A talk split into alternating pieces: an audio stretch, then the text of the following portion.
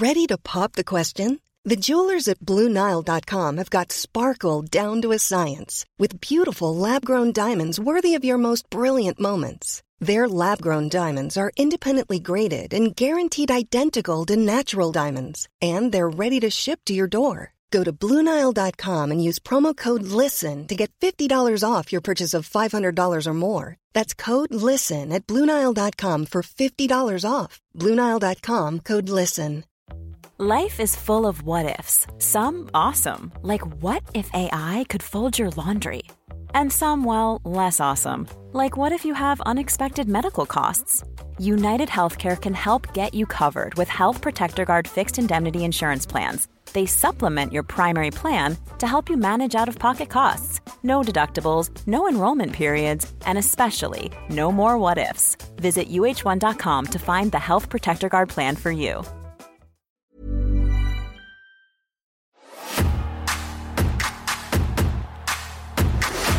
Christ, lads, just Pagliacci face it up and sell the bloody pay per view. Right on that Hoover, that one. Uh, yuckity yuck, Mc McMannequin. The British Bulldog is part of the new generation. You may all bow before King Mabel.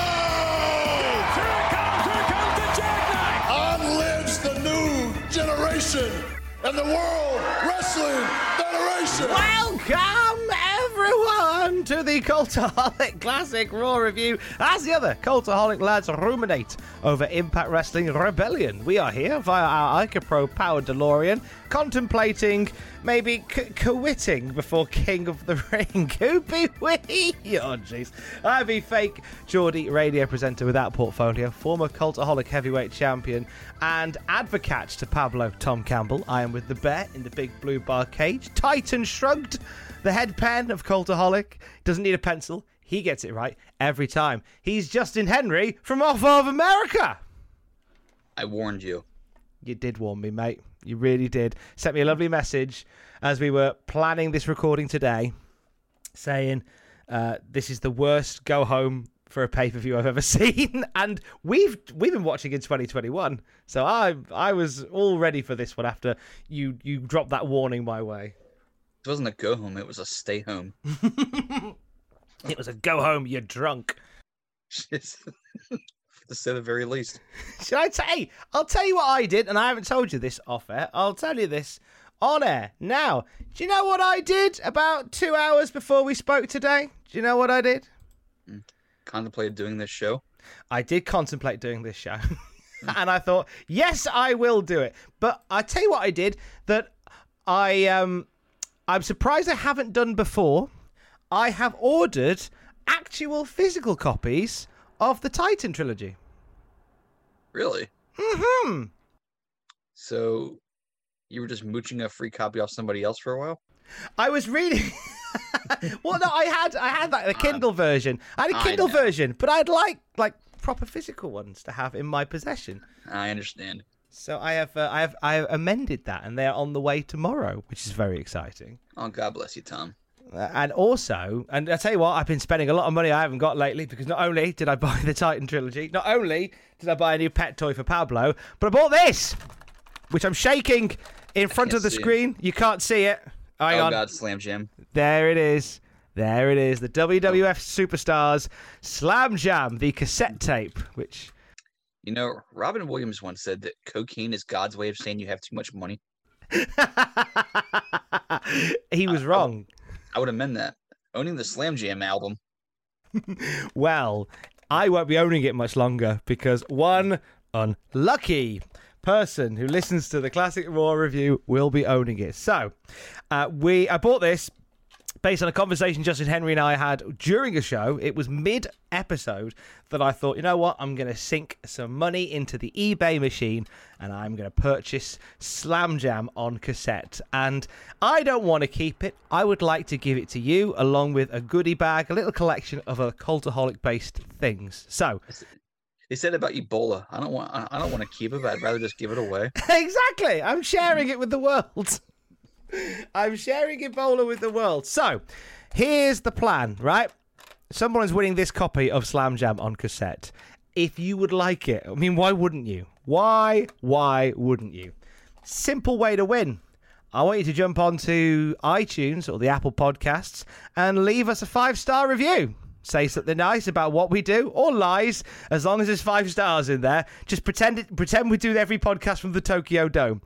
I would like a five star review on the Apple Podcasts uh, server from yourself. Drop me a message on Twitter or Facebook or email via the usual channels uh, to let me know that you've done it. And somebody next week will be getting themselves a copy of Slam Jam on cassette. How's that, eh? Bit of, bit of. All you have to do is say something nice about us, and you get something horrible. You scratch my back, I'll stab yours. is, that what, is that what this is? It's basically you scratch my back, I will give you Slam Jam, the cassettes. Uh, So- So do your review. Let us know you've done it. You can print screen it or just drop me an email, tom.campbell at cultaholic.com or tweet me at Tom Campbell or tweet Justin at JRH Writing. And next week we'll announce somebody's winning Slam Jam and a few bits of Cultaholic tat as well. That seems like the nicest way to do it. won't be tat, it'll be it'll be mainly nice things, I think. I think so anyway. But hey, look, we ca- that's what we're doing. That's next week. Let's crack on with this week now whilst you're thinking about how brilliant your five-star review is going to be. Uh, where and when are we for Monday Night Raw this week, Justin? well, we've come to the end of the road for this taping. It is Monday, June 19th, 1995, which would have been the first Raw I watched during summer vacation that year. It was taped two weeks earlier from the high school in Struthers, Ohio. So a new cycle begins after after the pay per view, but first we got to get through the pay per view. the we have got the warmed up cold cuts uh, heading into a a hot mess at King of the Ring 1995, which we will indeed be doing a watch along with next week. It'll be myself, uh, Justin Henry, and one Sam Driver, who promised to join us. It was a blood oath. He will be here uh, to do the King of the Ring watch along with us, and you'll hear that next week on the Cultaholic podcast feed. Tell the truth, I'm threatened to withhold his pay. Uh, maybe I may have Mm, struck a deal. He he may have tried to find excuses. Um, we have Mm, since uh, come to an agreement whereby it is in his job description to do it. Uh, it's, well, we had to get somebody. Exactly. He is a hot, warm body that we have decided to drag into our fetid hell. So before we get there, we've got one more episode of Monday Night Raw to get to, and you know it's going to be a belter when, as we said at the beginning, Justin Henry drops you a message just before you start watching it, going, "This is awful. It's bad." you know it's going to be good. You know it's going to be good. But I'm sat there having my dinner, and Justin drops me a message saying, "This week's episode's bad." Oh, bro, I can't wait to f- polish off this spaghetti bolognese and get watching. I was watching it during dinner on Saturday, trying to enjoy my enjoy my grilled cheeseburgers that I made, and well, it would have been nice if I had to sit through this bile.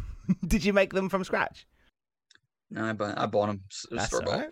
It's all right. It's all right. That's very nice. Nicely done. Stick them under the grill. What do you have on them? Do you have a bit of cheese, a bit of onion, a bit of Uh, a little bit of pepper jack cheese, some bacon. Lovely that is. I'm just just trying to stall for as long as I possibly can Mm. before we start talking. oh, I know what'll stall. Let's talk about the week in the wrestling news. Let's make this last two hours. That's fine. So, um, the Great American Bash happened. WCW's Great American. Bash, June June the 18th, June the 18th, 1995. Uh, according to David Meltzer, WCW puts on one of its best pay per view shows in more than seven months with the Great American Bash. It must have been a rough seven months for WCW. Um, Yeah, that's, that's probably fair. uh, the show started with an angle on the live main event, like the kickoff show. Weirdly, WCW used to call their kickoff show the main event, which Well, sends actually, the wrong um, message. Hold on, hold on. They had a Sunday evening show on TBS called the main event, Ah, that makes more sense. and on Sunday nights it was like Heat during before pay per view. Right, that Yeah. makes much more sense now. So Now you know the rest of the story.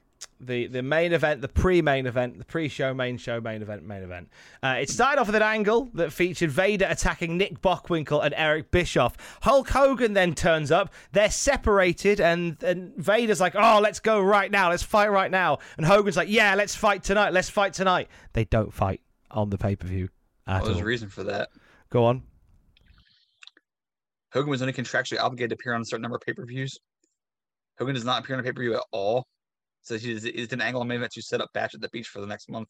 But it just it was I I have objection with the way they did it because it very much made you believe, oh, we're adding an extra match to the pay per view.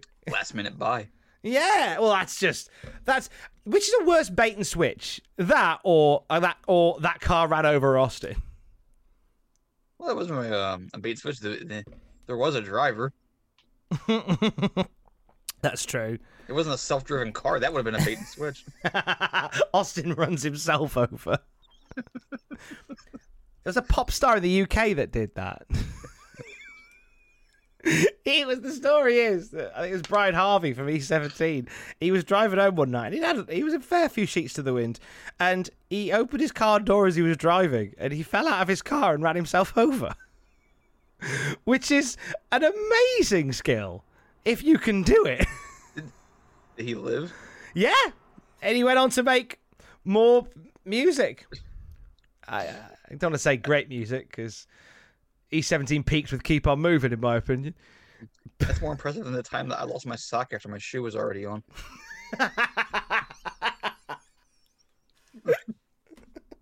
I was 12. I have no idea how that happened. That's amazing. I'm trying to think how that would have happened. It still haunts me to this day. Oh, are you sure you had the sock on to Yes. begin with? Oh, next time on Unsolved Mysteries, how did Justin Henry lose his sock whilst his shoe was on? I'm gonna need a more Robert Stack-like voice. a, a New Jersey, a young man from New Jersey, playing with his friends one day, suddenly realizes that his sock is missing. That's it. That's the series. That's the series. It's chilling, haunting. so let's take a look at the rest of this card for um, Great American Bash. Hopefully, do no one lost their socks. Uh, Harlem Heat beat the Fantastics on the main event of 646. Uh, how many stars? Wait, the Fantastics were there in '95. No one told me. Tommy Rogers and Bobby Fulton. Bobby Fulton. You just call him Bobby Rolton. Tommy Rogers and Bobby Fulton. Uh, Bobby Fulton. Okay. Big That's Fulton. a- Um, two stars because the Fantastics are involved. Uh, ha- one and a half stars. So not bad. Okay, that's an acceptable TV match. Craig Pittman made Chris Kanyon submit in two minutes and 16. The camera missed the finish because they showed Paul White, one of the several giant signings, with the announcers going crazy like he was the biggest man they'd ever seen. Well, it's, it's hyperbole. That's how you do it. Mm-hmm. I'm gonna say this guy a crap rating, like a dud or whatever. It was indeed a dud. Oh, Proper like dudded. Then we had the Vader Hogan shenanigans, which we previously discussed. And then when we get to the show, um, or just before the show, I think this is just, yeah, this is the show now. Uh, Dick Slater and Bunkhouse Buck uh, beat Frankie Lancaster and Barry Houston. That wasn't on the pay per view. That was that was main event then. Still main event. I was gonna say it's The um, main event of main event, lest we forget. That's gotta be a dud, right? Uh, no, it was minus a quarter of a star. Oh, see, I try to give him the benefit of the doubt. That's very good of you. Uh, Colonel Parker called Sherry a floozy. Sherry smacked him one, and this is leading to something hilarious between these two. Have we had the, the amnesia angle yet with Sherry? Not quite. We're we're getting there though. Strap yourselves in! Uh, on the show now, Alex Wright beat Brian Pillman in 15 minutes and 26 seconds. Uh, uh, Alex Wright, uh, very heavily booed by the crowd. Uh, they've decided to turn him heel after this one. What do you reckon, star wise, this was? Well, come on. He beat Triple H and Stone Cold. He's gotta be one of the best. and it, and he eventually beat Le Champion, so therefore he's one of the best of all time. He certainly is, mate. What did Dave Um, reckon to it? I'm gonna say three and a quarter. Uh, oh, three and three quarters. Ooh, about to rewatch Nice. this match now. Yeah, it's not a bad little match, actually. Uh, Dave Sullivan won an arm wrestling match from Diamond Dallas Page. Please tell me Dave rated it. He didn't know. He just said, Oh. quote, it was good for what it was. Well, the angle was fine with DDP playing Savage and Sullivan playing George Steele and Kimberly playing Liz, doing that whole deal with, you know, just a eh, simpleton oaf with a kind heart falling for the good-hearted girl who's who's with the bad guy. It was fine for what it was. Uh, pretty much what the what it was. Uh, Jim Duggan beat uh, beat Sergeant Pittman via disqualification. Now, Duggan d- subbing in for Marcus Bagwell, who was injured. Uh, and they go to a DQ in 8 minutes and 13. This, this has to be a dud, right? This is indeed a dud. I just want to point out four years from now, Duggan will again sub for Bagwell in a match with Berlyn. Is, that, is, he just like the natural sub for for for Bagwell? Yeah, because Bagwell would, wouldn't do the job for Berlyn, so Duggan did it like the last minute oh God because the inmates were running the asylum at the time. What a time this is! Nonsense time. Uh, Harlem Heat beat uh, Slater and Buck in 8:39. He's wait, did, so they worked twice, both teams, and Pittman worked twice. Yep. Was there Why a flight not? delay? What's going on? I'm not entirely sure. They just they just were working them hard all night. One star for this match. Nah, this was a dud as well. Wow, is it, Dave called this the best pay per view in months. Yep. Okay, keep firing, keep firing Uh. I'm sure it'll get better from here. Renegade beat Arn Anderson to win the WCW television title in nine minutes and seven seconds. Are you sure Dave wasn't being sarcastic? I wonder whether he was. It has to have a minus in front. Minus it one. does. Minus a quarter. That's it. Yep.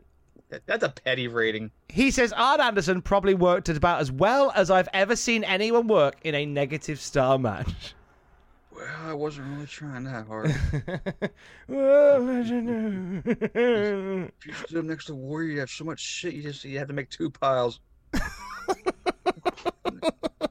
Or- Uh, uh um, in, in fairness to Renegade, he was pushed way too hard for what they wanted him to be. Absolutely. It's not his fault. He went out there and he did what he was, what he, the best he could do with the situation he was in. So hmm.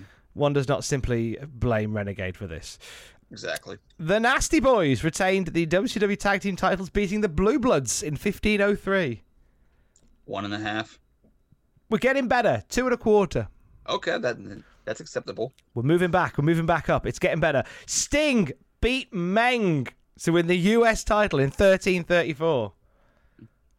Five and seven eighths. 72 and 12. Um, two and a half for this one. Oh, Okay. that- like the fine. number of men. And uh, finalamo, main event, Ric Flair beat Randy Savage in 1442. Three and a half. Four stars. Okay, so this is actually so a four star match, a three and three quarter star match, a two and a half and a two. If that happened today, people call that a, a crappy mid- middling show because it's not Wrestle Kingdom. It, it's just got to end with a five star match and a four and a half star main event and a four and a quarter star match before that. Otherwise, it's a bad show. That's how it works. That's the system. Uh, That's the see, system. For the love of God, people, like two means acceptable, three means good, four is great, five is all time classic. Mm-hmm. So four four is a good way to end on. Like when you call Cody three star Cody with a three three stars is a good match. He has good match. That's a compliment. Douches.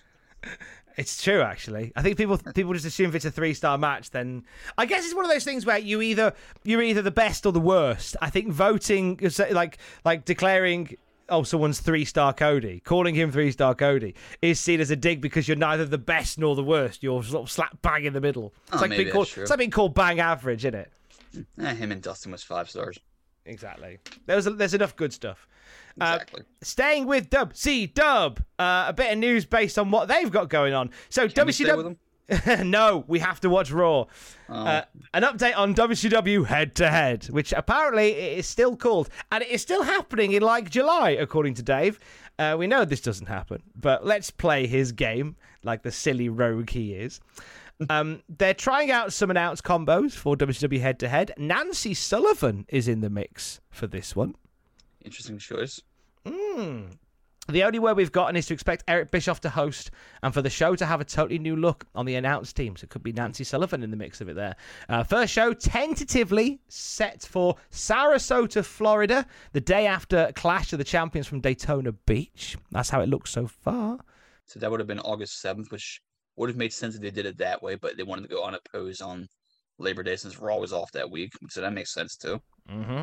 Uh, it is expected, according to Dave, the show will be done similar to Raw. Three weeks will be taped at a time with the f- uh, at a time with the first week airing live. So a live show, two lots of tapings. Live show, two lots of They tapings. didn't do that. They didn't do that either. um, We'll be it- live so we can be fresh. Yeah, I mean that that what they did is more expensive, but far more sensible. Mm. Uh, While we mentioned uh, Nitro here, quick shout out to uh, the man who eventually did become color commentator, Steve Mongo McMichael, who we, we saw the troubling news the other day about him now going through ALS, Lou Gehrig's disease, and I understand it ain't looking good for him, but at least he's kept his positive attitude and his sense of humor. We saw that interview and put on a really brave face during that, and just wish the best for him and his family. There is a crowdfunder for the to support uh, the family of Mongo McMichael during all this, uh, and you can find the URL in the description of this podcast. Uh, we have talked on this podcast in glowing terms about Steve Mongo McMichael. I believe he should have been the man that headlined WrestleMania 11, and I will say that forever. I d- and, and you know what? That like nothing but love to him. Genuinely a light in wrestling, and uh, if you could support him any way you can, if you want to find out more, check the comments of the podcast or the description of this podcast. That'd be amazing. Thank you. He's getting a Uh, lot of retroactive love for being a bit of a fish out of water in the business for just some of his unusual occurrences during matches. I mean, he was in his late 30s when he got into wrestling. So you weren't going to expect, a you know, an all time great wrestler, but he was compelling enough to have stood out. What we one of the got best things- from that was great. And that's one of the best things you could say about someone, I think. There's not many people who I say should have definitely headlined WrestleMania. Well, I know you said that. Yeah, I mean, you just don't like Lawrence Taylor, that's all. I don't have an issue with Lawrence Taylor at all. I, I just I think that looking at it from a distance without the connection to who they are and what they stand for, if Okay. you were to look at the complete package of Lawrence Taylor, the complete package of Steve McMichael, and had having not made a decision about WrestleMania, I think the sensible money would have been Mongo. Mm. I think. If Mania were held in Chicago, I might have agreed with you. Because then you could put Walter Payton in this corner. Oh, that just that'd have been a much better mania. And Fridge. Oh my God, William Refrigerator Perry, get him in there. Oh, that'd have been a better 85 Bears back mania. Yes. Hmm, that was the, one of the best teams ever, the 85 Bears. Christ, that'd have been such a better mania. Have Mike Ditka manage him. With that big cigar in his mouth. Bloody hell! Hmm, what could have been? Absolute money, absolute money. Uh, WCW is going to be going. Is supposedly getting an upgraded production uh, compared with WCW Saturday Night. There is talk of using more international outside talent as well to boost the product quality, and hiring new producers for the TV show. They really want to throw a lot of money at this, Justin. Oh, they definitely uh they they came through on all those fronts, and we know very soon that three cruiserweight marvels, Eddie Guerrero, Dean Malenko, and Chris Benoit, will soon be brought in to be the, as Eddie described it in Bischoff's terms, the car crash in the middle of his movie. and and it changes the game completely oh, when they arrive. Absolutely. So because there's some exciting stuff coming from Nitro very very soon. Well, WWE head to head rather. Had to, about to say, well, what the hell, Nitro? What's what's a Nitro doing in the Impact Zone? Uh, Vince McMahon was interviewed this week, and whoo, it was a spicy chat that he had with Chet Coppock Sports Channel. Oh, Um, Chet Coppock. There, there's a name from the past. How, what is your what is your uh, understanding and experience of Chet Coppock? Chet Coppock was a sports host in Chicago. He was kind of one of those pompous on-air personalities. He actually has a wrestling connection besides this. He was the he was the ring announcer for the Chicago portion of WrestleMania 2. And he was also he did, he did radio WWF commentary with Monsoon for WrestleMania 10. You actually see him at ringside. Wow, It- so he's a wrestling guy. He's more of a, of, a- of um a mainstream undetermined unpredetermined sports guy. Mm-hmm. but he, but he has these connections to wrestling and he has a, he has a media outlet so of course Vince wants to use that for his own gain and and, and Chet got in trouble many years later for um making a bit of an anti-Semitic remark on his show and I think that was kind of spelled the end of his um time as a mainstream guy Okay, well, he's he's in the pocket of Vince at this point in time, and Vince is on to plug the charity work that WWF does, and of course plug the King of the Ring. But while he's there, he's gonna take the take the Michael a little bit out of the competition. So Chad Coppock is asking uh, a lot of questions. He asks about Doink the Clown. Now, uh, in the Observer this week, they reference Doink the Clown and say there's no real plans for him to do anything now other than pop on TV so often and lose. So the bloom is off the rose. And the rose is full of water with Doink the Clown. Uh, it looks as if he's he's on the way out. But when asked about characters like Doink the Clown, Vince McMahon says we like characters like Doink for merchandising and marketing reasons. And he, basically says, "Look, we're a, we're a kids show, and we like making money from from families." Uh, McMahon kept pushing that his wrestling, which he went back to his old line of saying there aren't pro wrestling but sports entertainment, was non-violent. He talked about his drug policy being the envy of other sports. All right, pal. He said. well, what he meant was, we envy the fact that you can get away with having such a light policy yeah. Well, we well, well, we may have to suspend a, a famous athlete or two for some for some uh bit of malfeasance, non-compliance. I like that. That's exactly what he meant. He did a big Agatha wink to the camera as he said that. Uh, he said that WCW is making a big mistake in inciting a Monday night war, going head to head with Raw. He said that Turner can package wrestling, but has no idea how to package it creatively and has no idea how to correctively sell Hogan. In fact, while I'm here, says Vince, Hulk Hogan didn't tell the truth about me during the steroid trial. Uh, he said something to the effect, did did uh, Hogan, of that Savage's jump to WCW was like jumping off a ledge as a career move. Uh, he said that uh, Savage was more honest than Hogan despite this, who he had also knocked as being past his prime. So he just takes some digs at everybody here Ted Turner, Randy Savage, Hulk Hogan, uh, the WCW head to head. Vince little rattled here, do you think? It's a good thing the King of the Ring is not being most heavily pushed by a 43 year old wrestler who's who, who has a prosthetic foot in his hands. oh. Uh, I'm sorry, he's actually older than 43. He's like 45 at this point that now we're going to get into that. In fact, uh, we're going to get into that right now. That brings you up to speed with the world of wrestling. Justin, take us take us through Raw, please. so, it must be stated again that this is the go home show for one of the big five pay per views. When there's a go home show, you want to make sure that the home audience is so tempted by what they've seen that they had to plunk down money to watch this show. You want to enthrall them. You want to entice them. You want to intrigue them. This show is going to. You want to hold them. You want to squeeze them. Then you got to got to show a little tenderness. you know, usually I'm happy stalling, but, but, this time I just want to get through it as fast as I can. Fine. I feel like I'm running through a minefield carrying somebody. You carry me, mate. All right, get on my back. Let's do this. hey, on mush. So, this show not only made me not want to see King of the Ring, me not want to watch this company anymore. And this was 26 years ago. See, because they're trying to sell the consumer on buying this show, which, near as I could tell, has no title matches, has an eight man tournament with a bit of a wonky field, a kiss my foot match, and a tag team main event where three quarters of the guys haven't been booked very strongly. Is there a kiss my foot match on the pay per view?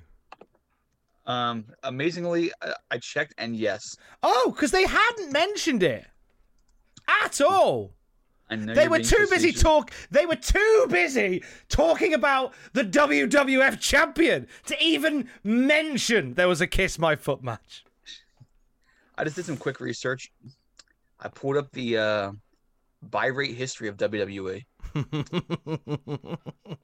this was the least bought pay per view to that point. Good. I'm not even qualifying a statement with like a category that is just 150,000 buys. WrestleMania did 340. Good. Rumble did 225. They deserve it. They deserved it. The prior record holder was Survivor Series 93 at 180. I mean, with that one, at least they tried. They did? They tried more than they tried here. oh, oh, okay. That's, that, that's fair point. Fair point. so keep that in mind. The fact that this is a go home show while we go along here. We start off cold with Undertaker's theme song. The, the crowd and the Heat Machine are both happy. Meanwhile, we, we, we hear the um, graveyard overture of the famed man in black himself as he heads down the aisle. Vince, meanwhile, begins a show long pattern of promoting what he thinks is the most important part of Sunday's pay per view That is the smell of Jerry Lawler's feet. And you think I'm I cannot state this enough. You may think I'm exaggerating this a bit. Every three minutes, probably probably every two minutes, maybe even every one minute, there was some reference to the smell of Lawler's feet, or Lawler making fun, Lawler mocking Brett and his family, or just the point is, Lawler and Brett got the most hype of anything on Sunday's pay per view. Anything. Actually, Now, you know for- what? No, Lawler's feet got the biggest hype. Lawler's Lawler's feet got more hype than Brett in that match. Brett did a promo for it, granted, but Lawler's feet is the is the seller here. Lawler's feet.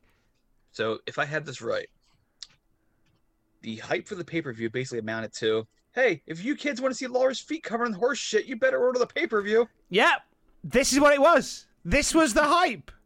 All show long. Now, when the show started, started cold, graveyard overture, Undertaker coming out, I kind of went, all right, maybe Justin was wrong. Like this is we're starting with the Undertaker. This is this is good. It's all right. And then within 30 seconds, Vince is talking about Jerry Lawler's feet as Undertaker's coming out, and I was like, ah, no, I forgot we're still pushing this, this um, what you call it, um, bollocks. Uh, all show long. There, there are a lot of foot puns I didn't bother to write down because who, who has the time? Made it through the night, but let me just say, I'll make one of my own right here. They really stepped in it with this one. Do you know what? There's there's actually less foot puns than there were last week. Like at one point, like Jerry Lawler misses an own goal where he starts saying, "I'm going to play some footage," and he misses an own goal. It's mm. all all we hear is how, like you said, how bad Jerry Lawler's feet smell. Like this is a wrestling podcast, by the way. If this is your first time here, I'm sorry. The, the whole show is just like, oh, they smell. Oh, they, those feet smell. Ah, smelly. Yeah, Vince. Wait till 45 minutes of that. wait till Brett eats them. Yeah, they smell. That's all the show is. Christ. 45 minutes Wrestling. up, 45 minutes down of foot of foot related material. It's we mentioned before that we well I especially as as a kid would get really self conscious if something really bad was happening on a wrestling show and, and my mom or dad walked into the room like Doink is wrestling and like like why is there a clown on in in the wrestling ring, Jelson? It's this is one of those shows where you're just embarrassed to be a fan. But that but that isn't to say anything of the wrestling, which is mostly fine on this show. It's it is what it is. It's just a show of squashes and one featured bout that I'll have something to say about. But it is an incessant amount of foot talk. So the big the big draw is the odor of Lawler's feet as we finally hit the opening bit. They make sure to hammer hammer toe that home. He's Justin's been heavily affected by this episode of Raw. I've been traumatized. So, Undertaker versus Mike McReynolds. I've never seen Mike McReynolds before. I've never seen him since. But he looks like 1995 Stevie Richards. It is uncanny. He was. So, a good look. Good look about him. He looks strong. yeah, he looks he, feels, he feels like your typical uh, white meat baby face, except he's playing chum for Taker here. And Taker does the Ludwig Borga thing where he just walks across the ring while the song's still playing and starts punching the guy.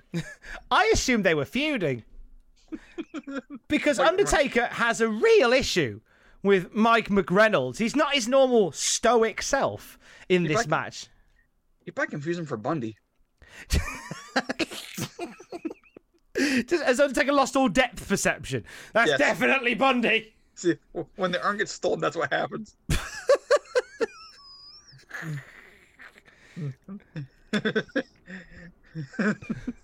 Right.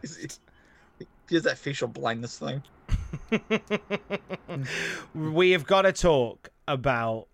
There's there's one spot in this match. I, I know, I know where you're going. hmm would it be when Taker goozled him around the neck and uh, T- it was half choke slam, half choke toss, and he couldn't decide which one he wanted to do, so we did both. Yeah, it was. uh, what the flipping heck are you doing? Like Undertaker, who normally knows the crack, like couldn't decide whether he was, as you say, choke slam or choke toss. I'll kind of half do both and see what Mike does. Yeah, you, you know the for those listen the, the move they do where you grab him by the throat. Taker does this a lot and launches them backwards at the corner, and they'd s- fly back like they've been hit with a hit with a gamma ray or something. And Taker can also chokeslam people. We've seen him do it many times. Well, he's about five feet from the corner. He's got McReynolds by the neck. He, he, he looks like he's going to go for the choke toss, gets him up. And somewhere there's a miscommunication or a brain fart or whatever. So Taker kind of just throws him slash chokeslams him at the same time. And McReynolds doesn't not really sure how to take this bump because he kind of just lands. he, he, he can't fight gravity. He just lands. It's just a mess. Just a hot mess. I don't know who was in the wrong there. Uh, it's it was what it was, but the important thing is we have feet jokes in the background Oh, thank goodness. I was worried. to distract us from McReynolds' uh, wonky landing there. So Taker does some moves I never see him do, which Oklahoma stampede into the corner, tree of woe spot. It's like he's he's busting out some offense here, and after that we get the proper choke slam done the right way. Even then, it doesn't look quite as it doesn't look as polished as it normally does. Not only that, but the tombstone that follows, Woo! isn't sure where to put his arms, Jeez. and Yeah, you he see like drops him on his overtly they're like trying to like figure out what we're supposed to be doing. Is there like like a I, like when with these two wrestling? Is there like a delay, like a like a like a buffering between them both, which is why this is happening? Because it just seems like they're very out of sync. Forget different pages. They're in. Di- I think they're reading different books here. or McReynolds is just that inexperienced. Which I chalk, I probably chalk up to that just being uh probably have a lot of matches under his belt, and he's maybe a little nervous being on TV with the freaking Undertaker. It just it happens. Messy. We see the creatures of the night at ringside. They move to a different seat in the, at this taping. One looks like Brent Spiner. is that the same guy you said last week? He looked like. Uh, that's who he looks like. he looks like Brent Spiner. Do you think it is him? how old Brett? How old would our boy Brett have been at this point? Well, he was still in the midst of probably that Star Trek run, wasn't he? He was still playing So- Data. Yeah, but I'm just thinking because I'm not sure. I'm trying to remember when when he was Data in Star Trek. He was. Nah, the more I think about it, the more I think about it. I'm gonna pull up a little picture of him. It's funny while you're pulling that up. Um, there's a rumor for years that those two. Now you've seen what they look like, and you kind of have it in your mind right now. What the- what the- what these two creature fans look like. There was a rumor for years that these two were, were Shane and Stephanie. Doesn't that just sound absurd? They look nothing like them. that is funny. First off, he wasn't sweating. yeah, yeah. For one, distinct lack of sweat on that man, and the other one, blatantly, she would have been too busy starting the women's revolution, so she hasn't got time to sit ringside. Mm-hmm. Well, well, she's been busy cutting promos on people and, and not having them get revenge on her. Exactly. She's got a lot on. She's got to sit around. So meanwhile, Vince is. I wrote Vince is still selling the feet, which, is, which is- I think it's putting it mildly. and Taker, for some reason, remember he's he's a babyface here. He body bags McReynolds, which is that body bag is actually nicer, nicer uh, than what Mickie James was sent uh, over the week. Hefty, hefty, hefty. And then Taker, after he body bags McReynolds, runs off the ropes, runs off the ropes, and jumps up and stomps him while he's laying there. What's going on? Why is Undertaker just sitting like suddenly decided tonight I'm going to be an asshole to this enhancement guy? Because like, you'll pay for this, Nikolai. Undertaker just thinks he's everybody. Yes, yes, Tigger has um because the urn's gone now, he has facial blindness. Is And that what this is? Is it? Ah, that makes sense. And and torso blindness. It's the lack of urn in it. Of course it is. That's gotta be what it is. Because the urn is what kept him in control, and now he's not. It's the opposite of they live. They're dead. Now he can't see anything. It's instead of they live, it's we're alive, pal.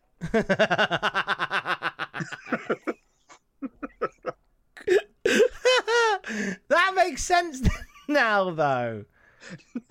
He hasn't got the urn, so he's all radio rental. Uh, so we got some hype for what's coming up later on in the show. We got Tatanka and Sid versus the Head Shrinkers. We get a promo from Diesel on Bam Man, man. I can't wait to get to that. Oh no! Oh no! Lawler's still on his rubber foot, and he cuts a semi-serious promo on Brett, which that part was fine. Because Lawler say what you will about Jerry Lawler, but he is such a pro that when he he cuts he cuts like a, like a vehement, focused promo, he could sell you on almost anything. He almost made me want to see this match because he was he wasn't making the dumb jokes. He was just talking about just how good how good it would be to just, just humiliate Brett one more time, and how he reveled in the idea of doing it. That was fine. If if if the only hype for Brett versus Lawler had been that, even with the prosthetic foot or the feet on show, that would have been fine. If that had been all tonight, but it wasn't all, was it? No, this is No. uh, overkill. Mm. It's overkill. Oh God! Look what it's done to you, Justin. Yes, I know. Meanwhile, we see, we see Tigger Karen McReynolds away. He's going to send him to Mickie's house. Give some for Nick Aldis to put his uh, King's Lynn Cloverleaf on. Ah. Don't know how hard Nick Aldis. I've interviewed him twice, and I think he's now been mates. Are we mates now, Nick? Are we mates now? Yeah.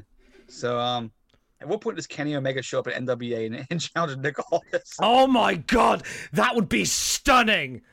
I'm down for that. I mean, that's the next move, right?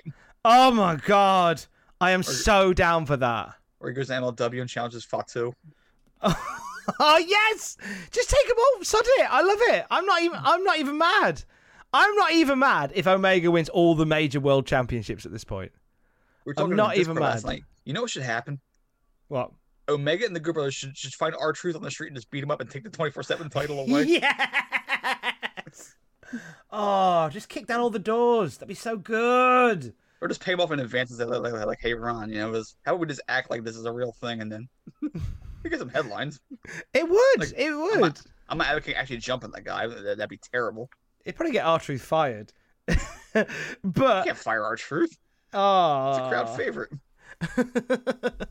He's a real crowd pleaser. But I love the Omega. Yeah, I I would love Omega walking out onto that soundstage with all those belts over his shoulder and going, "Yeah, our neck is that one." Ultim Omega. This isn't even my final form. There's- And then Dragon comes out with, with with all 10 belts. He had 96, and we have the ultimate match for like 20 belts. Oh, somebody literally will not be able to walk for belts. Somebody have to hire people to carry the belts for them. That's why he has Gallows. Gallows and Anderson can carry some. That's kind of them. Speaking of world tours and stuff uh, with global impacts, we have the Tour de Force dates. Now, last week we had a bit of a laugh because they were promoting a Tuesday show in Germany to fans in America. Yeah. So what's the, on the agenda this week? Uh, this week it is the point in Dublin, Ireland, followed by mm-hmm. the NEC in Birmingham and the Royal Albert Hall in London, and then and, Stop. and then nip back. stop right there, stop right there real fast. So we're doing the same problematic thing. We're trying to sell American fans on a show in Dublin for the following day, which is hilarious enough. And then we have a show for a city that I've never heard of in my life. Kiamesha Lake, New York. I was going to ask you what this one was called. what this one was Dublin? about. No, no, Kiamesha. No, no, hold on. I'm I'm I'm, I'm numbering. Dublin, Birmingham, London, Kiamesha Lake. One of these things is not like the other. if I had to do a Sporcle game, right, and name every city in in, in New York State, I'd get 75 of them, and, and I never even thought of Kiamesha Lake because I've never heard of it before or since. Isn't it indicative though of the the pulling power of the WWF on a worldwide level? Because like as as somebody from the UK, uh, the point in Dublin, big venue, the NEC. Pretty much until like the National Indoor Arena came along, anybody that did a gig in the West Midlands or the Midlands either does the Capital Arena in Nottingham or the NEC in Birmingham. Arguably, NEC Birmingham is better because it is connected to Birmingham International Airport. So therefore, you get off the plane at Birmingham Airport. There's like a long corridor of about 20 minutes once you're through um, arrivals and all that jazz. It's a 20 minute corridor that then takes you to the NEC. So chances are they would have flo- landed at Birmingham and just done that nice little walk. Some hotels on that run as well. It's perfect. Then the Royal Albert Hall in London, legendary venue. And then back in New York, just back of the bollocks New Jersey or wherever because there's there's no draw. They haven't got the, the draw power in those bigger places. It seems. Well, in America, they're, they're burned out, but in the UK, they're still kind of fresh. Oh yeah, definitely. We're, we're starving and, and for Ireland, wrestling. It's not UK, but no, but with, even so, still starving for wrestling. So the the difference this, I think, the um the the difference this time because I know we went. Why are they promoting a Germany show? Why is Stephanie Wiand doing a Germany show? At least oh, at least with this week, like Sky what Sky Sports or Sky One will have carried WWF Raw, so you would have heard the Todd Pettingill's voiceover for that. They uh, sadly they wouldn't have dubbed it over with a plucky, plummy British accent, which would have been fun. Come to see the wrestling, and here's the Undertaker with a choke slam. They didn't do that sadly, so we would we would have got Vince and Jerry Lawler's foot fetish talk for the entire week. But they made more sense then because if you were, if you were sat watching the WWF and like like I was living in Worcester. And they put up an advert for a show in Birmingham in two days' time. I'm like, whoa, yeah, let's go. Let's go Birmingham. Maybe. No, I'm looking at the cards for, for, for those shows and uh, not the most inspiring events. It's the same. It's the same cards as they had in Germany, uh, in Essen, and in uh, Frankfurt last week. Oh, Same Birmingham card. got a 13 minute match between the Smoking Gunns and Eli and Jacob Blu. What? Oh, Birmingham, we're, we're gifted. How lovely of us. How kind.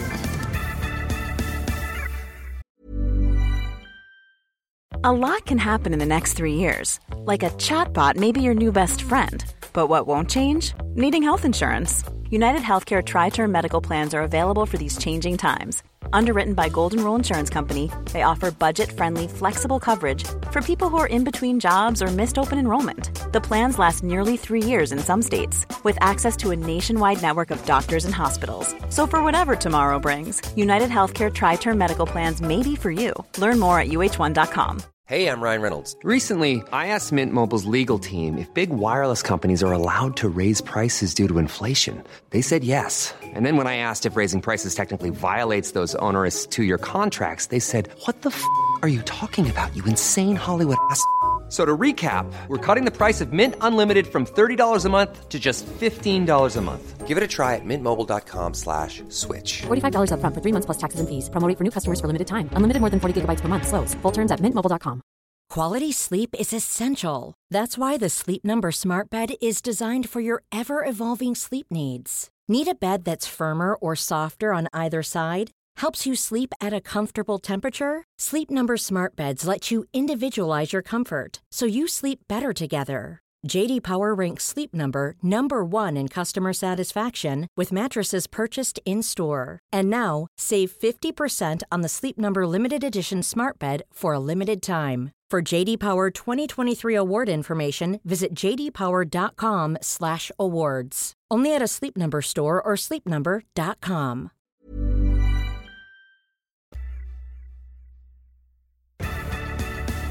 recapped the Bob Backlund Man Mountain Rock shenanigans, which is a nice reprieve from all the foot talk. And, and by nice reprieve, I'm- I, I mean this is just as bad. So, so Man Mountain Rock according to Vince, rocked down the house last week. It's the same house we're watching this week. It's still standing. So I, I, I see a flaw in your declaration. Then we get that weird Backlund freak out where they did him one take and didn't bother to shoot a second one because I guess he had to pay Bob twice or something. Yeah, they just said, "Oh, we'll just play the same bit again." So Man Mountain Rock cuts a promo from backstage where he's basically trying to play the dude and Walter at the same time. Why are you harshing my buzz, man? You know, I don't believe you, Bob Backlund. You know, I don't care what your political platform is, man. What you did to my guitar, that's my soul, man. If you wanted to get my attention, Bob, you got it. It's it's weird how last week he was crying about his guitar, and this week he just seems like you say like the dude. It's just, I can't believe what Bob has done. This is apparently going to be to be a money drawing feud. This company does not know how to how to draw money at the moment. And I'll draw money if you gave him a pen. Adam Bomb versus Bill Pink. God, this is just a second match we're on now. Yay! Adam Bomb. Uh, He won't be around much longer, don't worry. Oh, but he's so good. He's all right. What will we do every week without my ramblings about how good Adam Bomb is and how we should be building the company around him? Damn it! Just shift it to um like Fatu when we get to September. Oh no! He's making a difference. or Aldo Montoya, or I don't know, I don't know, Avatar. I'll get behind Avatar. So Payne jumps Bomb before the bell. Does- does- Doesn't work out for him. Bomb takes over. As Vincent Lawler spent his entire match discussing this Brett Lawler angle over the weekend, where Brett lost by countout to Henry Godwinn because Lawler provided the distraction. I really want to see this show now. I, oh boy. Well, it was a nice departure from talking about feet for 30 seconds. Well, funny you should mention that, Tom, because the Funny feet. talk does come back up after after Bomb hits a nice standing drop kick. Lawler mentions he name drops by name the APA. ah, yes! And I'm thinking, are you gonna, he's gonna pay the APA to make the show better? Said, No, it's because of the American Podiatrists Association. I'm glad you wrote APA and got, got excited as well. Like, a Faarooq and Bradshaw finally discovered the secrets of time travel. My head snapped up like a, like a dog hearing something in the distance. Like, hmm, what APA? What? John, the acolytes as time travelers, please.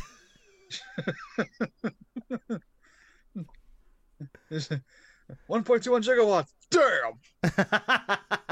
Ron and John's excellent adventure. Oh, that'd be tremendous. Doing history lessons. what would they go back and change? This whole bloody thing. I mean, I mean, maybe, maybe they did change time and we don't know it. Maybe, maybe, the, maybe the Jerry Lawler Bret Hart match was meant to be a kiss my ball sack match, and they convinced them to go with foot instead. But maybe we don't know that. It's a kid's show.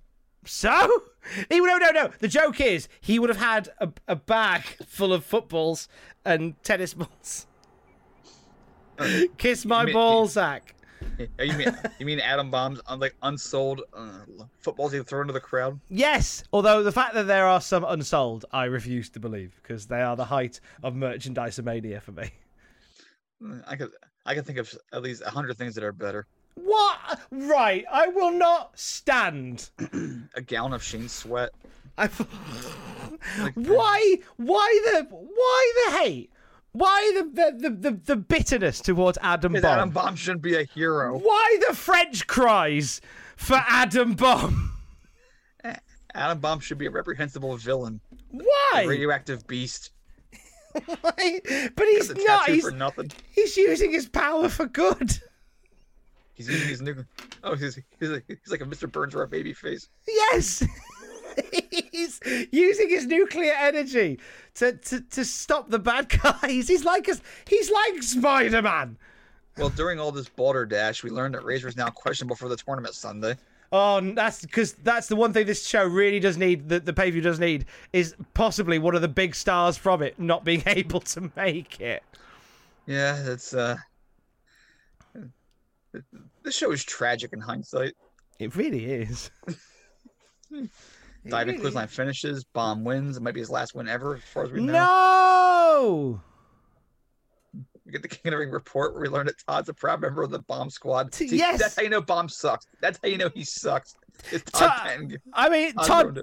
Todd being in the fan club is something that we've tried to sort out. Like we have tried to remove him from from the ledger, but he keeps adding himself back in.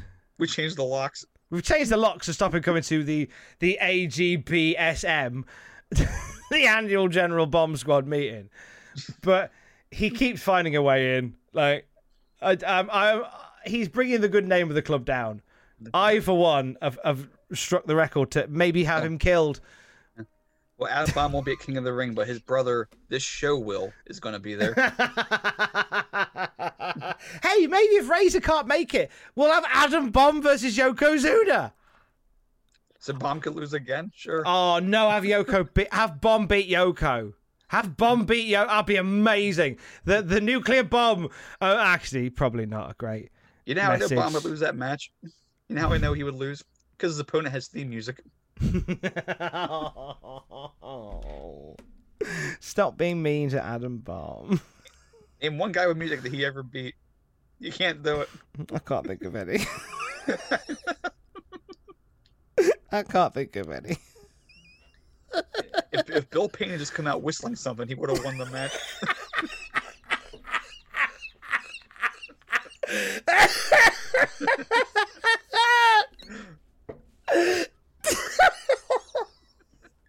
And like, No! He's whistling!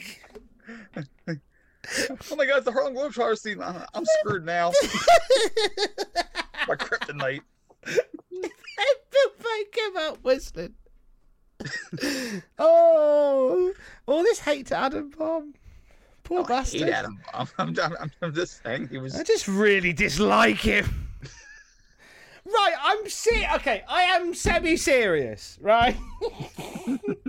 With a tear in my eye and my tongue in my cheek, I'm semi-serious. Like this roster in '95, right? It is fucking shite, right? Find me, like, why not Adam Bomb? Why, why, No. why Volkoff over Adam Bomb? I do agree with you there. I do agree with Yes! you there. But it's just they made their bed. They made him a baby face. They made him, you know, smiling, happy guy who, who, who leaks radiation yes. and throws mini. This is the company that has a bin man. Why? Why is why is Radiation Man so weird? Dude, if Duke Tracy, does, if Duke does not appear on BTE for a skit that mocks WWA, then what are we even doing? I'd like that, and then I'd like an Adam Bomb push. Well, speaking of trash and things that bombed, let's let's go to the King of the Ring. Stop it. No, this is um. See, I was doing a name pun. Tom, relax. Stop it. Leave him alone. Leave my boy alone. It's not Britney Spears. Knock it off. Leave Adam Bomb alone. Although, although Britney, Britney did have a song called "Toxic," so the the, exactly. She loves doesn't- him. The par- God, the parallels are mind blowing. Leave Adam Bomb alone. Todd T- Todd runs down this um this Carter threatening to show us. It is a Big- threat. It is like I, they go to prison for, for for threats this less antagonizing. This this is the I'll turn the car around of shows.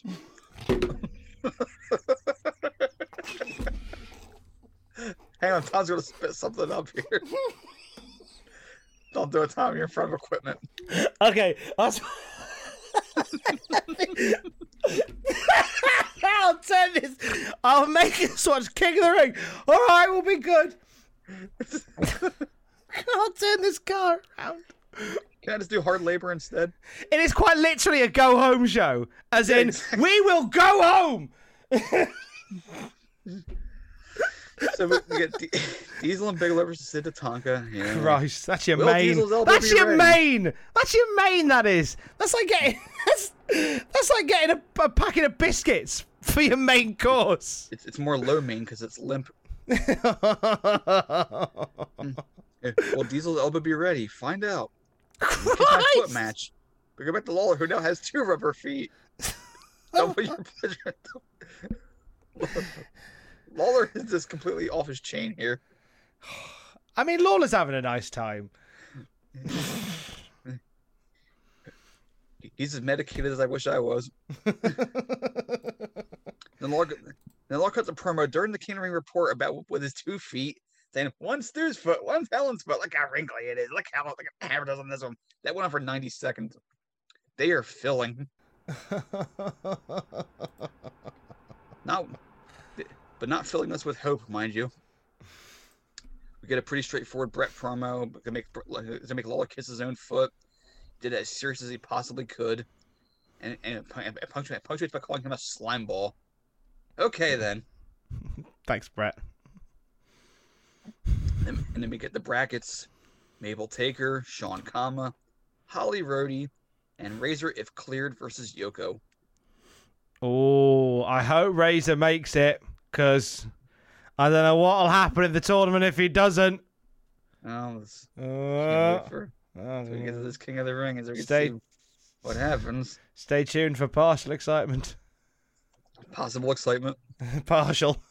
partial. Uh, you, even then, that's that's over promoting it. you buy the seats, you won't need any of it because you, you don't want to go. St- stay tuned for occurrences. Stay, stay tuned for the King of the Ring has been described by critics as a pay per view that's on this Sunday. Is nouns will verb. it's been described as a thing that's happening. So we come to what is ostensibly the feature match of this week: Yes. Psycho Sid and Tatanka versus the Head Shrinkers. In the meantime, we have Barry the Dud selling us a Diesel Power T-shirt where Nash points at you. Like now it's Uncle Sam. now it's actually one of the better T-shirts he's tried to flog us What? in recent. It, it, it's better than some of the shite that he's put in our face. Okay, well, I'm compared to that, sure. it looks it, it looks it's very 90s chic but it is the the best t-shirt Well- that he's tried to sell us Okay, it's not terrible, but then he goes like, "Well, let me show you the back." On the back, there's nothing except for the WF logo up by the um up by the cervical collar. well done barry look at the look at the black look at the back look at the back all all our hopes and dreams are on the back I say, looking at that shirt, what, I, what, what I'll say this Sunday about the show, I see a void. i wish we could avoid Well, this king of the ring watch along with sam is going to be absolutely hilarious you know what i'm looking at when we're going to record it i think i'm just going to get really pissed okay. I think we should just start. I know it's nine thirty in the morning for you when we record it, but oh, whatever. Or, or it'd be early in the morning. I don't know if it'd be nine thirty, but either way, it'd be early in the morning. I think we just get pissed. I'm, I'm, I don't drink, but it's. or just I'll just, I'll just get really hostile, make jokes. Just get hostile. I can do that. I'm good at excellent, excellent. Um, let's see here. Head shrinkers So- have no shrinkers have no Alpha or Captain Lou with them because they were smart enough to get the hell out of here before King of the Ring. No, so what the crack here is is there's been some so there's been some mix ups with with managers and stuff and and touring schedules. So um, WWF are desperate to save money, so they're only sending managers on certain runs, um, on certain TV appearances, and all all pay per views, but uh, only a handful of TV appearances and no house shows.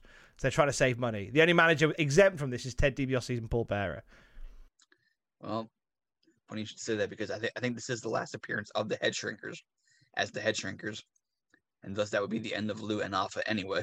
Oh, well, that makes sense. We do get a little teaser as to what's to come in this match. Oh yes, we have the future Rikishi dancing around shaking his ass. I wonder if the moment he did that moonwalk away from Sid, that his fate was sealed. And, and as Vince said, he's got to be the Sultan. I see a sultan. so, the the best part is when this was the unequivocal highlight of the show when when when Sione and Fatu are taking their stuff off in the ring. Remember, they're the baby faces. They find this good looking woman in the crowd. Now they will always put the camera on a good looking woman because that, that that's just policy. It's like you know, it's like it's like it's like see, attractive women enjoy our shows, so therefore you don't have to feel uncool for watching this. It's not just spotty rejects, it is actual women. Exactly. And, and it's like they're as surprised as you are to see them in the crowd. So they pan in on her, but she's giving an emphatic thumbs down. So they cut away immediately. Oh. This is a tape show. This is a tape show. This is a taped show, and they've somehow screwed that up. They get one one shot, one take. They ain't got time to edit it. I think they're just happy to find that woman there. And like, like, really, you enjoy this crap? like, we expect geeks with big glasses and wrestling T-shirts to show up and, and watch this, but not someone like you. What are you doing here? so, meanwhile, we get more smelly foot jokes As Vince says, he feels sorry for the first 15 rows of the King of the Ring crowd. I feel bad for all of them. I feel bad for every row at that show. exactly. Oh. oh, Vince is just like playing slow pitch softball here with the jokes he's setting up. so, the thing about this match, Sid and Tatanka are main eventing Sunday. Sid has a little bit of hope. Tatanka is not seen as a main event guy on any level. The Million Dollar Corporation is just a bunch of weenies. They really are. So during this match, shouldn't you have them just beat the living crap out of the head shrinkers and leave them for dead? If the head shrinkers are on the way out, then yeah. So what do we get here? We get a 50-50 match where the head shrinkers make Sid look stupid at a bunch of points. Yeah, that was a surprising turn of events. If this is a team that you're no longer keeping around, whether or not by this point they made the decision that they weren't keeping them around, though, is is questionable. Whether they want to try and keep them strong just in case. Nonetheless, but... is Sid's main eventing. Sid are main eventing this show coming up. Could you not just put them in there with two job lads and just had them mow through them? Well, it's do you think that would have been better? I feel like that would have been better. You just have two have... jobbers in there that Tatanka and Sid just rip shred, shreds off for two minutes. You want to have him be someone with credibility, though. That's the thing. Mm. Like a modicum of credibility. Maybe like a Bob Holly and a, well, if, if I haven't beat two heavyweights, then you're saying, hey, they could beat Diesel and Bam Bam because they're two heavyweights. Yeah. Or two 300 pound guys. I mean, they win clean. Clean, clean enough. Clean enough. So Sid, Sid does the noggin knock on both head shrinkers. That doesn't work. And they start clowning him, which is great heading for for Sunday. Fatu gives us the great Fatu clothesline sell where he does the mid-air cartwheel. That I always love. How, I like that. How, how he does that, I have no idea. Then Vince goes on about how Diesel's playing in a charity softball game this weekend. Isn't he injured? Oh yeah. Unless he's elbow like elbow being held together with, with chewing gum and duct tape. Unless he's throwing like the opening pitch or something. Well, even then, it's it's like the because because Vince has to mention every celebrity who's there. Troy Aikman of the Dallas Cowboys and all these people giving Diesel the rub through celebrity academia here. That's been going on for a while. Hmm.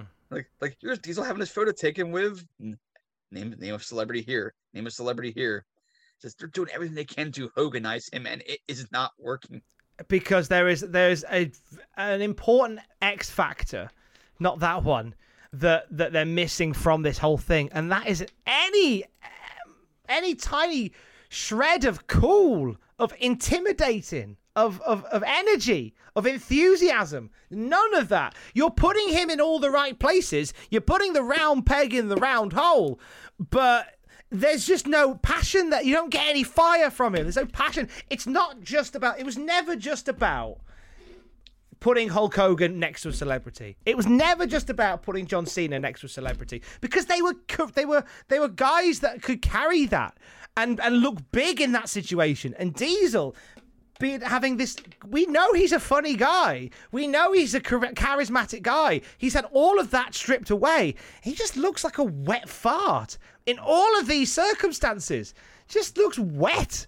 Like imagine the the cool Kevin Nash that we'd see in the late 90s in WCW doing all this celebrity stuff. Like dicking about going to throw the opening pitch and then sort of faking it and then go, oh, I didn't throw it really. Just being a dick. Like, imagine that would have been the best thing ever. It really would. But we don't get that because Vince wants this clean cut babyface to run his company.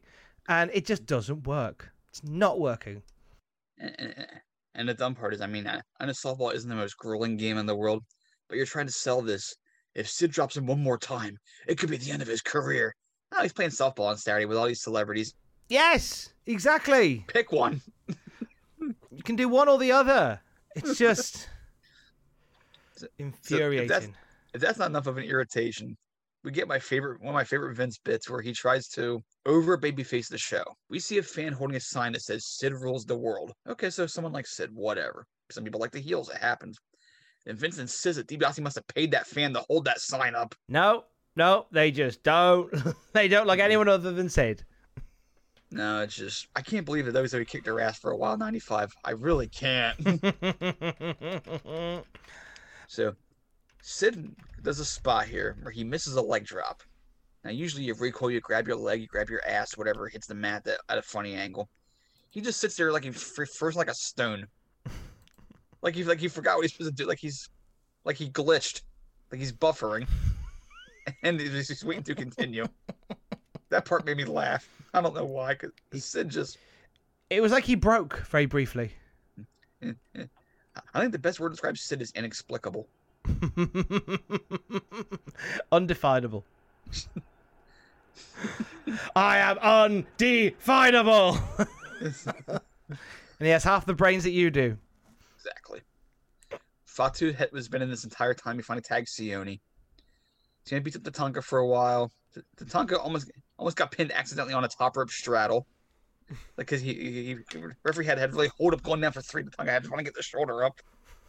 Nice overt moment. Uh, I'll, I'll, say, I'll say this much: Sione the Barbarian gets a great pile driver onto Tonka at one point. Look nice. There were some nice bits in here. Well, because you have guys who kind of know what they're doing. Then Sid hits, hits his bad clothesline and knocks Sione over the ropes. That was that was a little dodgy looking. On he power bombs Fatu and then badly throws him to the ropes in order to knock him out of the ring. Sid's on autopilot, I think. I can't blame him. Then Sid goes to the floor, power bombs Sione outside, throws him in, and Tatanka pins him. These are your threats. This is the the the oncoming onslaught for Diesel and Bam Bam Bigelow, the team that eked out a win over the Head Shrinkers. this took ten minutes. They've got the they've measured it so wrong, mm-hmm. so wrong. Yeah. Measure twice, cut once, regret it for a year afterwards. Stitching time saves nine. so then we get some Diesel Sid footage highlighting Diesel's elbow injury that he got either playing. Oh, that's why he's playing softball because he's mocking Sid. He, is this a is this a long game? Like the, a long insult? Yes, this is a, this is very Joker esque on Diesel's part. Want to know how I got this softball injury? My father was a pitcher. he hit me with a sponge. and he, so then I booked this show, and he goes, "Why so delirious?" John. Thank you, Diesel's John. the Joker. Yes. then tag Kevin Nash in it. No, don't do that. do that. Let's, let's stop with the snitchy stuff here. Never snitches get stitches. and Diesel's gotten a few in the elbow. Exactly. so Vince is yelling about adversity during this video because Diesel were highlighting the way his elbow hit the mat on the chokeslam and power bomb. We get the whole setup for this Magic King of the Ring. And then we cut to Diesel and Bam Bam, the heroes, the, the protagonists in this story. Oh my God! All right, gentlemen, it's this Sunday night, and you just saw Native American Tatanka and Psycho Sid in action. You must be wondering to yourself, Big Daddy Cool, you must be wondering, am I going to be on the receiving end of a power bomb? You just saw one by Big Sid, and if so, will the elbow split wide open? What happens if you are power bombed once again? this coming Sunday night? Well, I've taken one and I survived it. Uh, though I was injured, I'm sure I can withstand another one, but that's not going to happen, that's for sure. Well, you were certainly disappointed and the medical uh, officials not allowing you to wrestle this past weekend. Bam Bam Bigelow, you were disappointed in that as well. Nonetheless, you picked up the slack. Well, who's going to be picking up the slack for whom, if it's necessary, in the tag match this coming Sunday night? Well, you know, Vince, uh, you know, what I know about the Million Dollar Corporation and Ted DiBiase and uh, what Big Daddy knows about Sid, you know, I, I, the only thing I see is is is a lot of positive energy. We got the Pardon right me, attitude. gentlemen, but I detect a bit of lack of confidence here on your part. No, there's no lack of confidence. Confidence is what we have. What we have to deal with is Big Daddy's injury. I know his, I know his arm's hurting, you know, but you know, I wrestle Big Daddy Cool, and I know what he's got. He's got heart. I got heart. We got the heart. We got what it takes, and we're going to take it to them. All right. Thank you very much for joining us, and best of luck. They're both wearing their own shirts, and Diesel's wearing a white hat. This is World Wrestling Federation. Jesus, just they look like goons, just goons. He looks like Super Dave lounging around the house. Keeps his hat on. Vince is in the room with them for this. Yes. You can tell because of the acoustics. Like you can hear Vince's voice bouncing off the walls in the room. Like I know they're playing it off like, "Hey, let's cut to them now." No, Vince is Vince is in the room with you. And you can tell. good. This is like Ed Wood. Yeah, it's it's it is Ed Woodian to to to see that was perfect. It was Maybe uh, the world champion would wear a lousy hat.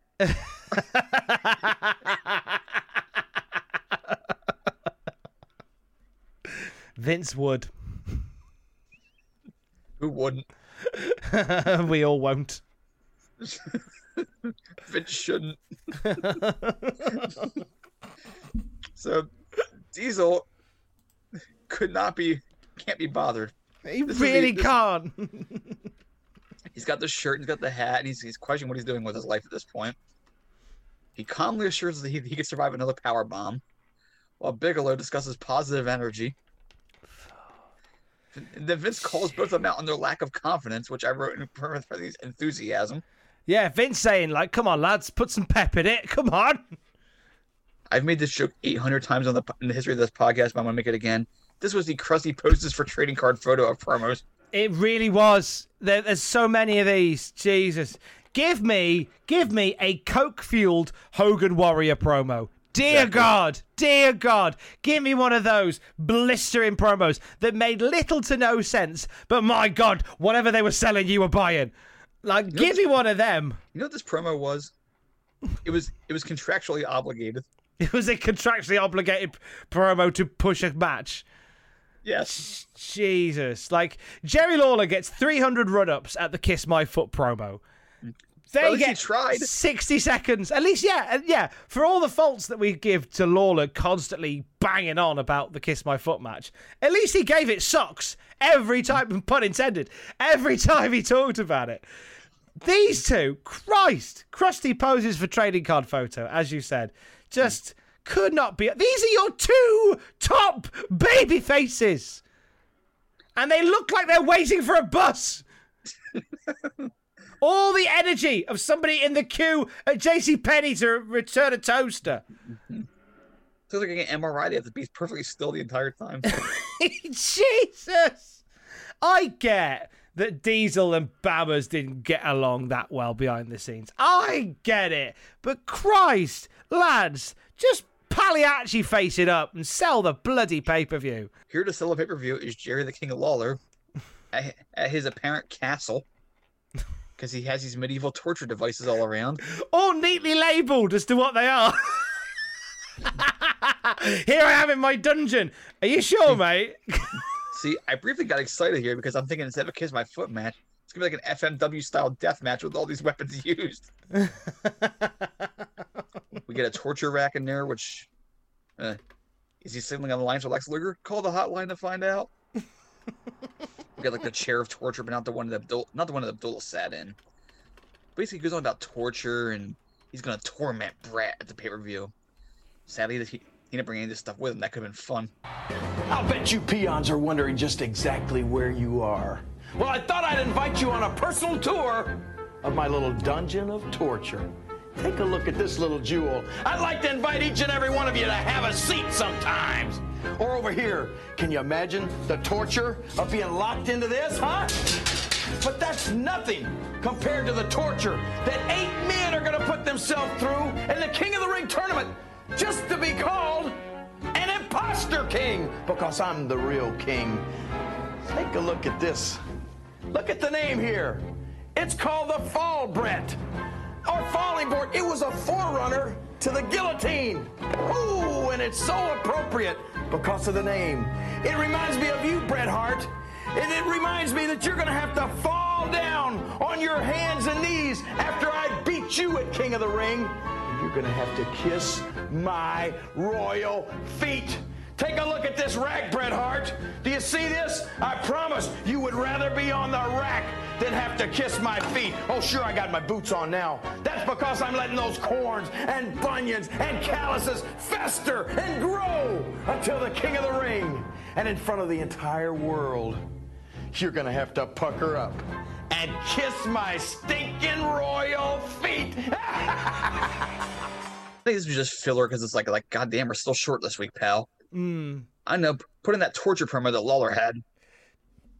So this would have been filmed, yeah, as you say, probably at the same time as the horse one, at some sort of museum or some sort of like uh, dun- London dungeon type affair.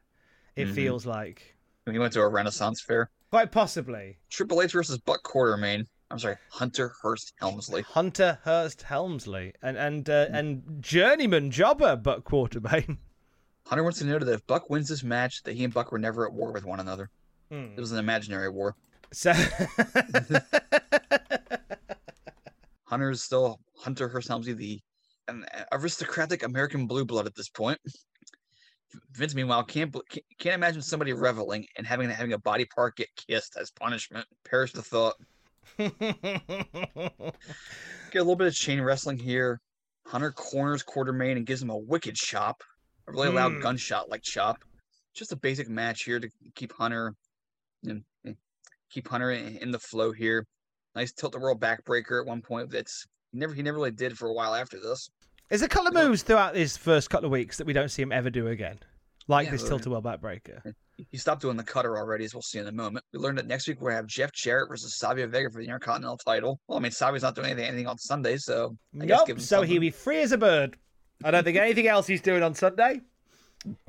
Hunter takes Quartermain, Cheering on his mate. Razor Ramon in the King of the Ring. That's what he'll be doing. Exactly. Wink. Hunter takes Quartermain, pedigrees him. First time you see the pedigree on Raw and in that form. Although it- instead of doing the hook one arm, hook the other arm, he just hooks both at the same time and, and then does the jump. Mm. It's a nice tight jump as well. Mm-hmm. Do you know the origin of the pedigree? Well, I know the original guy who did in WWF was, was Outlaw Ron Bass. It was indeed. Um, but Triple H on the story of on Fox credits Killer Kowalski. Really? Mm, this is what Triple H says on the story of because I'd heard because I'd heard it was Ron Bass. He says Kowalski used to do it, used to do a spot where he put a guy's head between his knees and he would jump up and just kind of jar their neck. It dawned on me that if he kept going straight down onto his knees, it was Okay, like a sort of version of a pile driver. And as I looked at it, I thought, well, if you held the guy's arms, it would very clearly be a pile driver. So it started out as that in my mind. I've always thought that it was something very unique that I'd never seen done before. It sort of slowly evolved into me hooking the arms behind the guy's back and then jumping up and having them come down full body face first. So there you go. Well, Bass's Kowalski. version didn't hook the arms. It, it was just sort of like, the, like just using his weight to push your head down. I think like the one Dustin Rhodes did a couple of times. Dustin did it too. I think Goldust did one like that, like a pedigree, a no armed pedigree. Uh, Mm, late, not quite late in it. his late in his WWE run, I'm sure he did. Mm, not quite remembering it. Uh, I might be mistaken then. Isn't it interesting though? And big shout to former guest on the Cultaholic Classic Raw review, William R. Washington from RBR Wrestling, who put out a tweet to point this out. The finish is called the pedigree, and it was called the pedigree because it, it's it's part of the the Hunter Hearst Helmsley gimmick, the blue blood posh man from Greenwich and the, the heritage and all that stuff. That's where the origin of the name comes from. But isn't it funny how that Triple H has been removed from the posh man gimmick for decades now, yet he is still it's still called the pedigree, and he still hails from Greenwich, Connecticut. Uh, it just, I guess it just stuck. Yeah, it's just funny how that's just something we've just kind of always, always just accepted. He might be from Minneapolis or something. I don't know. He's from New Hampshire. There which you go. Close, which is close to Connecticut anyway. Mm. I just think it's funny how like it's obviously the name stuck, but it's funny how a name that was so associated with his gimmick, Mm-hmm. a gimmick that he no longer really adheres to, but the name of that finisher has stuck from it. It's kind of like how Mick Foley, when he was Mankind, became the you know Mr. At level of Mankind, but it's like, so why is he still called Mankind? What does that really have to do with uh, this this version of the Foley character? Yeah, it didn't make any sense, did it? Because before, because before you know he was the sewer dwelling atrocity who was a um, who, who, who thought he mirrored mankind, so he called himself mankind. But now he's, I guess he, I, I guess he, he still represent mankind, but in a positive way at that point, Mm. But evolved from there. Kind of. Is there anything that has stuck that you're unhappy that's stuck? I'll tell you one that I, I'll tell you. I'll give you an example. How the fact that there are still pundits and wrestling um, people who call a reverse DDT a slop drop. What's wrong with that? It annoys me a little bit because I because I feel like a reverse DDT is a cool sounding name. I feel like a slop dro- a know slop drop's a really weird hangover. You know what? You're right. It's not a slop drop. It's a gator breaker. From, from, when, from when Skinner did it. I mean that's that is better. Gator Breaker does sound far better. Um, trying to think as Did you prefer backcracker or backstabber? backstabber. Backstabber, is it's much more vicious. It's like how, I guess how Lashley does the master lock. but it's called the hurt lock. Well, it hurts, but it's also got to be masterful to do it. Mmm. You know, it, it's funny you mention that because the other night we were watching Spring Stampede in the Discord. Spring Stampede, Spring Stampede '99. DDP hit, the- DDP, hit, DDP hit the diamond cutter, and someone yells RKO. Oh. Boo. It's like mm, classless. Absolutely. I, I hope you ban them from the Discord. I should. You should ban, ban them, block them. So after They're not, they're um, not allowed in my garden. So Hunter wins. We get the Jarrett Savio promo for next week to really bring it home. Then we get the confession booth promo from the previous year. Now, for those of you who don't know what we're talking about, there's an ad where a young woman goes into a confessional booth. Bless me, Father, for I have sinned. She's apparently had impure thoughts of Shawn and Bret and Razor because they're handsome men, and she feels unfaithful to her husband. Meanwhile, the the, the older wizened priest is busy watching WWF on a, on a small TV monitor, watches going on and on. And then she says, like, like, is there anything I could do? He, and he says something along the lines of, "Oh, I think we can do something," or that could be arranged, or something along those lines. And it ends with the WWF. Put your faith in us. The WWF, where priests will have sex with you. Yes. That was the think- message was they the were message sent in. So we come out of that, and and this is one of the weirdest things I've seen on this show so far. Apparently, somehow Gene Siskel and Roger Ebert, perhaps the two most famous film critics that have ever lived, saw this commercial. I don't know where they would have seen it. If it would have aired at like a film festival, if it would have aired, I don't know where it would have aired, but apparently they both bashed it. So Vince went on this passive aggressive tirade on the show about how Siskel and Ebert are, are basically Beavis and Butthead and don't know what they're talking about. You talk about insecure. he is so he is so thin skinned some days, is Vince. Yeah, He is so insecure. that's an ad they aired like eight months ago. and they dusted it off just so Vince can make a point about Siskel and Ebert. He just can't help himself, can he? He just cannot help himself. No, he can't. God. So we come to, I, I guess, the real main event of this show: Shawn Michaels versus one of my favorite names in wrestling history, Gus Contarakis. Uh, What uh, he sounds like a badass. If ever Well- there was somebody that needed to drop their first name, I know WWE Oh, loves doing absolutely, it. absolutely. Cantarakis. What's his first name? Gus. Vince could make money off of a guy called Cantarakis. But Gus is the guy you buy bloodworms from before you go fishing. Cantarakis is the guy that fishes with your body. he fishes with a hand grenade. Contarakis. Oh, he's just a great. You, Cantarakis is is is all set for Retribution 2.0 in 2021. That is a hmm. far cooler name than Slapjack, T-Bar, and Mace. Cantarakis, getting the getting getting Retribution, getting my boy stable Cantarakis. Contarakis is like a, it's like a German metal band name. Mm. Now with their lead single "Bleeding Oozing Wounds," here's Contarakis. Guten Abend, ist Cantarakis. Blah, blah, blah. My love is ticking clock berserker. My love is like dump truck berserker. Just blood pouring down from the stage. Yes. Mid-show crucifixion. You know, you know how it goes. Undertaker versus Cantarakis. I buy that pay per view. And then so, so what happened to them? Well, then they opened for Lisa Loeb, and it was a nightmare. Loeb was far too. two different audiences. You're right. Lisa Loeb was far too rock and roll. Yes, of course. Now like Lisa Loeb. Ah, you you was say I want to hear what I want to. She's nice. Turn the radio on, turn the radio up. She's promoting the radio. I liked her. Exactly. Is she due a mm. comeback soon? Everyone's due a comeback soon. She should. What's Unless she Lisa wears her glasses. Let me find her on here. Let me see if she's on the Twitters. So Shawn Michaels has now has his sleazy five o'clock shadow going, which was a good look for him. It's a strong look. He looks like a star, mm. and the pop from him and the Heat Machine mm. Is amazing. He's like a more metalish version of Billy Ray Cyrus at this point. Mm. Just a good look for 1995. Just a star appearance. He rides Gus on the mat for a good laugh, you know, slaps him on the butt while riding on his back, just mock, mocking him. So then Lawler implies, uh, I'm sorry, Vince implies that Lawler's going to commit suicide if he loses on, on Sunday. Did you hear that part? I was, I was a little bit. It shocks me a little bit to talk about this sort of nonsense. It's, just, it's, it's- it's almost like, like you're going to end it all on Sunday if uh, you're unable to beat Bret Hart. It's like, the hell? Like, no, I'm just gonna. If I lose, then I lose. I'm not gonna kill myself.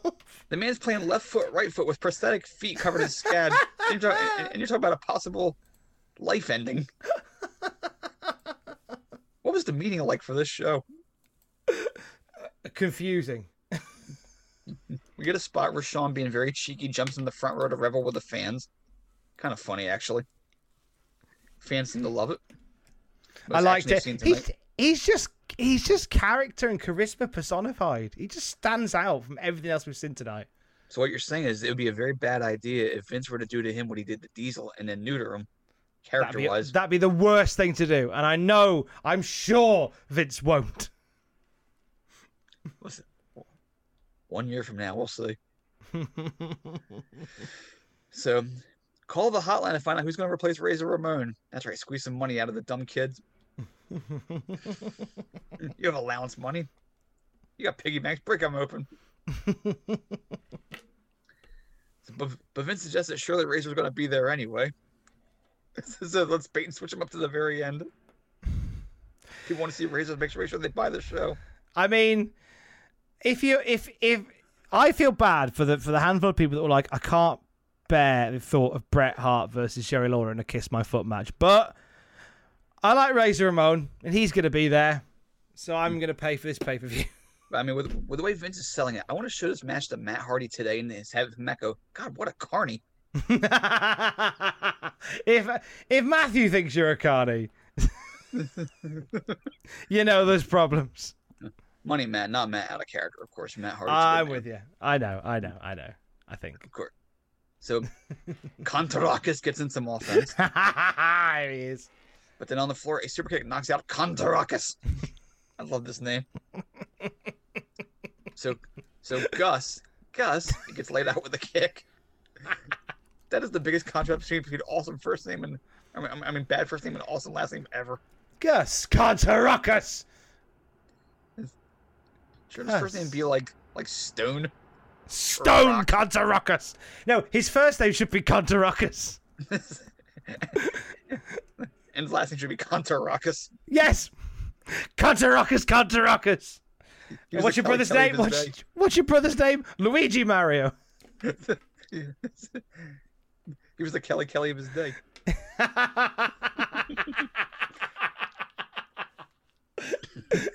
Kantarakis, Kantarakis. Coming out and dancing on the stage. Uh, Dr. Zegas. Kantarakis, Kantarakis. Kantarakis. Oh, oh, oh, Kantarakis. And the Ruby Kantarakis. Oh. Put the belt on this man. So anyway, um, so Shawn rolls him in after that kick on the floor. Crowd chants one more time. So Shawn says, "Really, one more time?" So he hits him with a following kick, which I think is a metaphor here for, for him wrestling at Crown Jewel. Yeah. He ended on a good note. Do it again. All right, one more time, and that's not as memorable this time. I like the bounce. I like the bounce off the ropes that he does with it. Know he, he got a little spring on it, Little spring off and a buff. Little super kick. Nice. little thrust kick there, and then he gets a sitting pin because he's Mr. Cool Cat, Mr. Cool Guy. A cool finish. And so Shawn wins, and out comes Kama. Okay, okay, this is first round opponent in this Kantarakis. can handle himself. He doesn't need Carver out there. Well, Kama runs in, so Sean dispatches him in short order because Shawn plays it cool. Kama's on the floor. They're they're jawing at each other. Outlumbers the Undertaker, who hate, who is not only a tournament entrant but also hates Kama for stealing his urn and making a chain out of it. These are important issues to have. They are, they are. But on the plus side, it brings us to a point where Shawn Michaels and The Undertaker, about a decade, just over a decade until they headline WrestleMania, are in the same ring at the same time. You realize that Shawn, Taker, and Hunter all wrestled on this show? Wow, they did, didn't they? So this show's historic and, and it's in spite of its shittiness. And Adam Bomb. and Conor Ruckus. All the big players are here. I don't know why they had a problem in 95. The roster seems fine. If Adam Bomb had been in that match in May 20, it'd have been the end of an era. Boy, Stop it! Leave him alone! So then Mabel lumbers out. It's like, could he win the tournament? Oh, perish the thought. Oh, no, he won't. He'll be out in the first round, surely. So then the tournament, the show comes to an end. Get the last hard smell for the Kiss My Foot match. And then that's it. That's our show. And that is the show. Jeez. It is the flattest go home. It is, as you said, the I will turn this cart around show. In spite of Conor Ruckus. Despite the a last gra- a last gasp from Conor Ruckus to, to turn this show around. He doesn't quite literally turn this show around. But King of the Ring, are you are you buzzing for the worst pay per view that the WWF ever put on? We shall endure. Oh, we certainly shall, and you will endure it with us.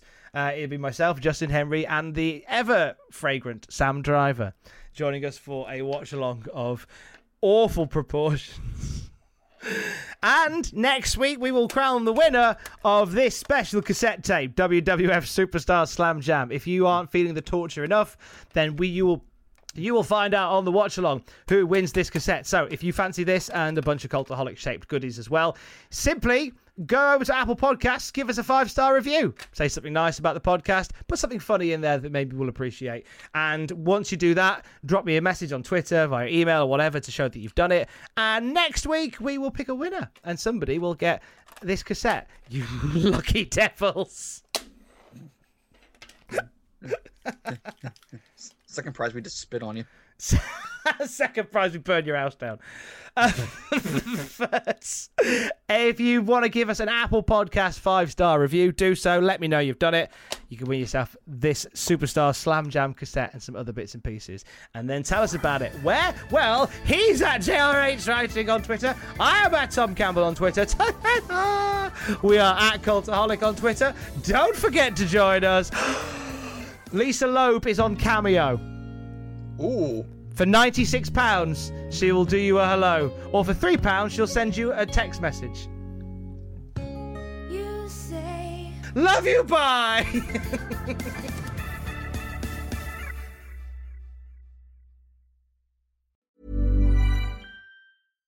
Hi, I'm Daniel, founder of Pretty Litter. Cats and cat owners deserve better than any old fashioned litter. That's why I teamed up with scientists and veterinarians to create Pretty Litter.